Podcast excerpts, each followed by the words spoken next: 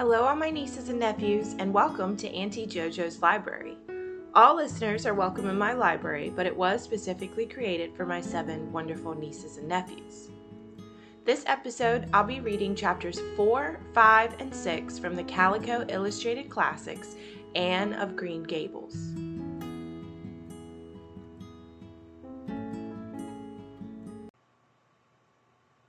Let's get started. Chapter 4 A Decision is Made. It was broad daylight when Anne awoke. She sat up in bed. For a moment she couldn't remember where she was. Then she remembered all too well. This was Green Gables, and they didn't want her because she was a girl. Marilla knocked on the door. Get dressed, she said curtly. Anne stood up and drew a long breath. Oh, isn't it wonderful? she said, waving her hand at the outside world. It's a big tree, said Marilla, and it blooms great. But the fruit doesn't amount to much. It's small and wormy. Oh, I don't mean just the tree. Of course, it's lovely, radiantly lovely. I mean everything the garden and the orchard and the brook and the woods, the whole big world, she smiled. I'm not in depths of despair this morning. I can never be in the morning. Isn't it splendid that things are so amazing in the morning? Marilla's head spun as she listened to Anne. Breakfast is waiting. Wash your face and comb your hair. Leave the window up and turn your bedclothes back over the foot of the bed. Anne was downstairs in ten minutes' time with her clothes on. Her hair was brushed and braided, her face was washed. I'm pretty hungry this morning, she announced as she slipped into the chair. The world doesn't seem as bad as it did last night. I'm glad it's sunshiny this morning, but I like the rainy mornings as well, too. For Pitt's sake, hold your tongue, said Marilla. You talk entirely too much for a girl. Anne held her tongue so obediently that it gave Marilla time to think. Who would want such a child about the place? Yet Matthew wished to keep her? Marilla felt that he wanted it just as much as this morning as he had the night before. She knew it would go on, the wanting. We'll drive over to White Sands in the afternoon and see Miss Spencer. You'll come with me. We'll settle what's to be done with you. After you finish the dishes, go upstairs and make your bed.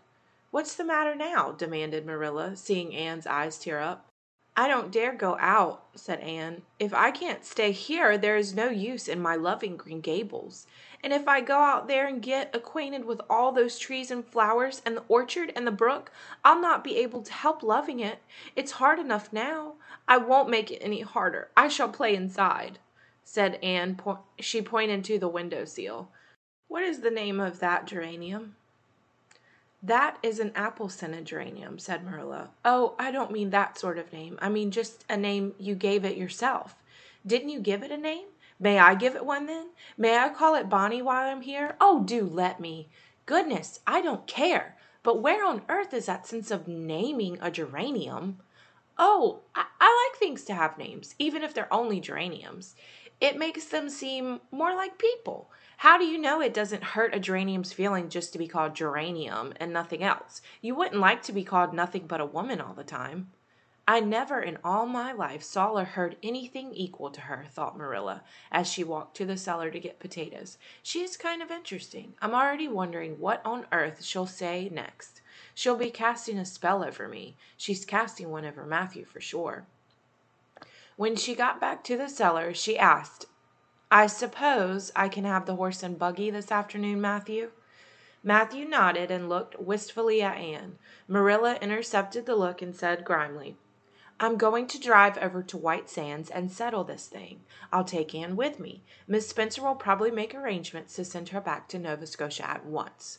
Matthew hitched the horse to the buggy. Marilla and Anne set off. Matthew opened the yard gate for them and wiped his eyes as they departed. Imagine the joy Matthew felt when Marilla returned home with Anne sleeping beside her. We're keeping her, Marilla announced. On our way over there, she told me about her life. Her parents died of a fever when she was just four months old. A poor woman with a drunken husband and three sets of twins took Anne in. When the woman died, another woman took Anne in to help raise the kids. When she no longer needed Anne, she sent her to the orphanage. She didn't speak badly about the woman, it was just matter of fact. I just couldn't turn her over to the orphanage. Would have been easy because Miss Blewett were there looking for a girl. Matthew's eyes grew wide. I'd never let Anne go live with that mean, crusty woman. That's why she's here. I don't care much about raising a kid, but I figured I know more than you. So if you want her to stay, you let me teach her and raise her how to see fit. Understand? Matthew, overjoyed, and excuse me, Matthew was overjoyed and looked forward to a life with Anne.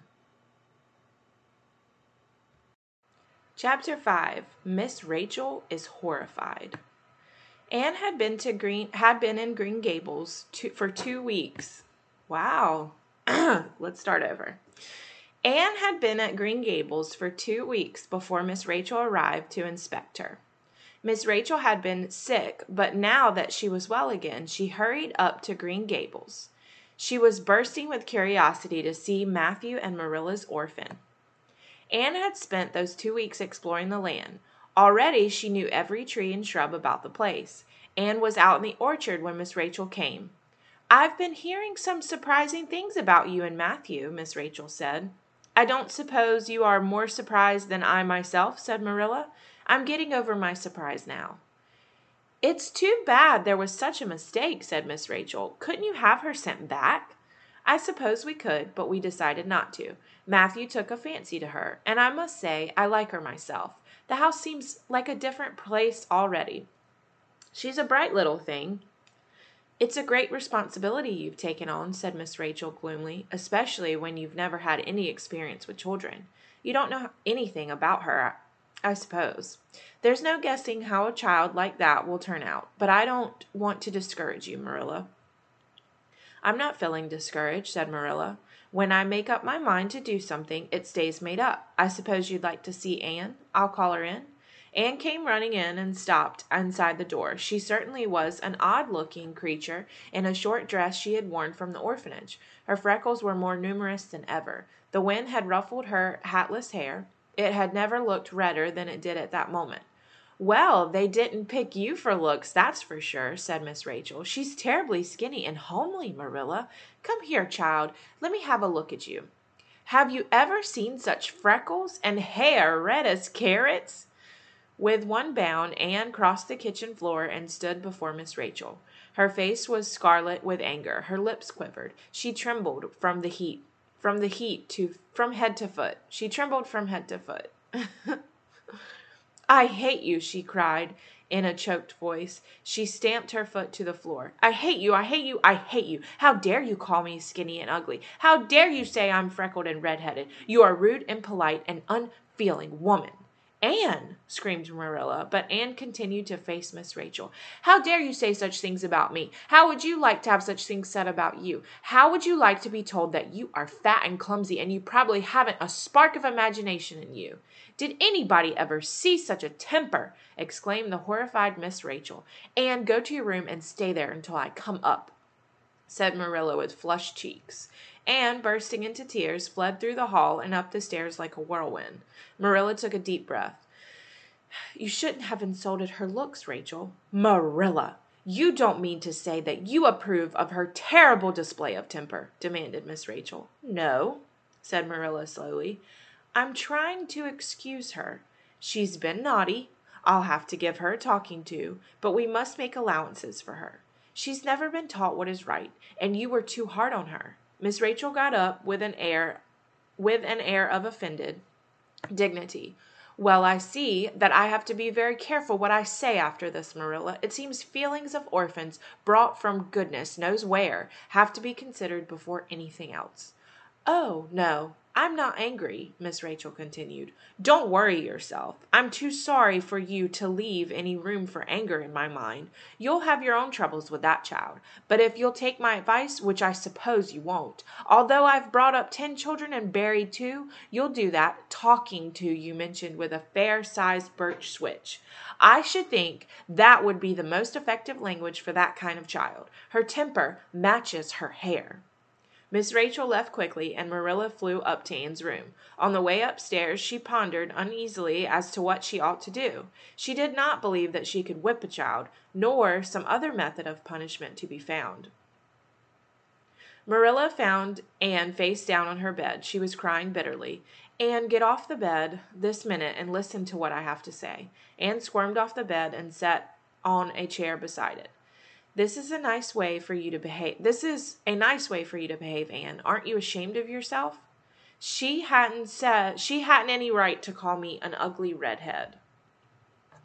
You hadn't any right to fly into such a fury and talk the way you did to her, Anne. I was ashamed of you. I wanted you to behave nicely to Miss Rachel. Instead of that, you've disgraced me, Marilla said. I suppose you think I have an awful temper, but I couldn't help it, Anne said. When she said those things, something just rose up in me and choked me. I had to fly out at her.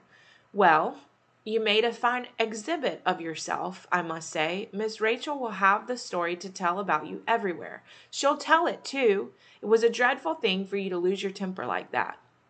Just imagine how you'd feel if someone told you that you were skinny and ugly, pleaded Anne tearfully. You must go to her and tell her you are sorry for your bad temper. Ask her to forgive you. I can never do that, said Anne. You can punish me any way you like, Marilla. You can shut me in the dark, damp dungeon filled with snakes and toads. You can feed me only bread and water. I won't complain, but I cannot ask her to forgive me. We're not in the habit of shutting people up in dungeons, said Marilla, especially as they're rather scarce here. But apologize to Miss Rachel. You must and shall. She'll stay here. You'll stay here until you're willing to do it. I shall have to stay here forever then, said Anne, because I can't tell Miss Rachel I'm sorry. How can I? I'm not sorry. You'll have the night to think over your behavior. You said you'd try to be a good girl if we kept you at Green Gables. But I must say it hasn't seemed very much like it this evening. Chapter 6 Anne's Apology when Marilla went out that evening to bring the cows back to pasture, Matthew slipped upstairs. He whispered, for he didn't want Marilla to know he was meddling. It's terrible lonesome downstairs without you, Anne, Matthew whispered. Just go and apologize. Smooth things over with Miss Rachel. Get it over with. Marilla's set in her ways. You won't be joining us downstairs until you do. I suppose I could do it for you, Matthew, said Anne thoughtfully. It would be true enough because I am sorry now. I wasn't a bit sorry last night, but I'd do anything for you, Matthew, if you really want me to do this. Matthew smiled and patted her arm. Now don't be telling her I spoke to you. Neither one of us will ever hear the end of it. Anne giggled. She rather liked having a secret with Matthew. She waited for Marilla to come back inside. When she heard her footsteps below, she yelled out, I'm sorry I lost my temper, Marilla. I'm willing to go and tell Miss Rachel so. Soon they were in the very presence of Miss Rachel. She was sitting by she was sitting knitting by her kitchen window when they arrived. Before a word was spoken, Anne suddenly fell down on her knees and held out her hands. Oh, Miss Rachel, I'm extremely sorry she said with a quiver in her voice. I could never express all my sorrow, not even if I used a whole dictionary. I've disgraced my dear friends Matthew and Marilla. They've let me stay at Green Gables, although I'm not a boy, yet I embarrass them. I'm dreadfully wicked and ungrateful. I deserve to be punished and cast out by respectable people like you. Anne quickly glanced at Marilla and gave her a sly smile. It was wicked of me to fly into a temper because you told me the truth. It was the truth. Every word you said was true. My hair is red, I'm freckled and skinny and ugly. What I said to you was true, too, but I shouldn't have said it. I was so very impolite. Oh, Miss Rachel, please, please forgive me. Marilla had an inkling that Anne was acting. She hated to admit it, but she was quite enjoying Anne's performance. Luckily, Miss Rachel didn't seem to notice. She only believed that Anne had made a very thorough apology. All anger instantly vanished from Miss Rachel's heart. There, there, get up, child, she said heartily. Of course I forgive you. I was a little too hard on you, anyways. But I'm such an outspoken person, I can't be denied your hair is terrible and red a terrible, terrible red. But I knew a girl whose hair was every bit as red as yours when she was young. When she grew up, it darkened to a pretty auburn. I wouldn't be surprised if yours did too. In fact, I'm certain it will. Anne drew a long breath as she rose to her feet. You've given me hope. I shall always feel that you're a friend of mine. May I go out into your garden and sit on the bench under the apple tree while you and Marilla talk? Yes, child, and you pick out a bouquet of the white June lilies if you'd like. As the door closed behind Anne, Miss Rachel got up to light a lamp. She's certainly an odd child, but there is something sweet about her after all. She may turn out all right. On whole, Marilla, I kind of like her. I think she will keep things interesting around Green Gables. When Marilla went home, Anne came out of the fragrant orchard with flowers in her hand. I, apolo- I apologized pretty well, didn't I? said Anne proudly as they walked down the lane. Since I had to do it, I figured I might as well do it thoroughly. It was a grand apology, wasn't it? You did it thoroughly, all right. Marilla tried not to smile. It was grand, too. Very grand indeed, said Marilla. She decided not to mention how it seemed more like a scene from a play than a sincere apology. Oh, aren't these flowers sweet? It was lovely of Miss Rachel to give them to me. I have no hard feelings against her now, she said. Not at all. Anne said no more until they turned into the lane. Then Anne suddenly came came close to Marilla and slipped her hand into the older woman's hard palm. It's lovely to be going home and know it's home, she said. I love Green Gables already, and I never loved any place before. No place ever seemed like home. Oh, Marilla, I'm so happy, happier than I've ever been. Something warm and pleasant welled up in Marilla's heart as she touched heart at the touch of the thin little hand in her own. She squeezed Anne's hand and pulled her close. Green Gables seems to love you too.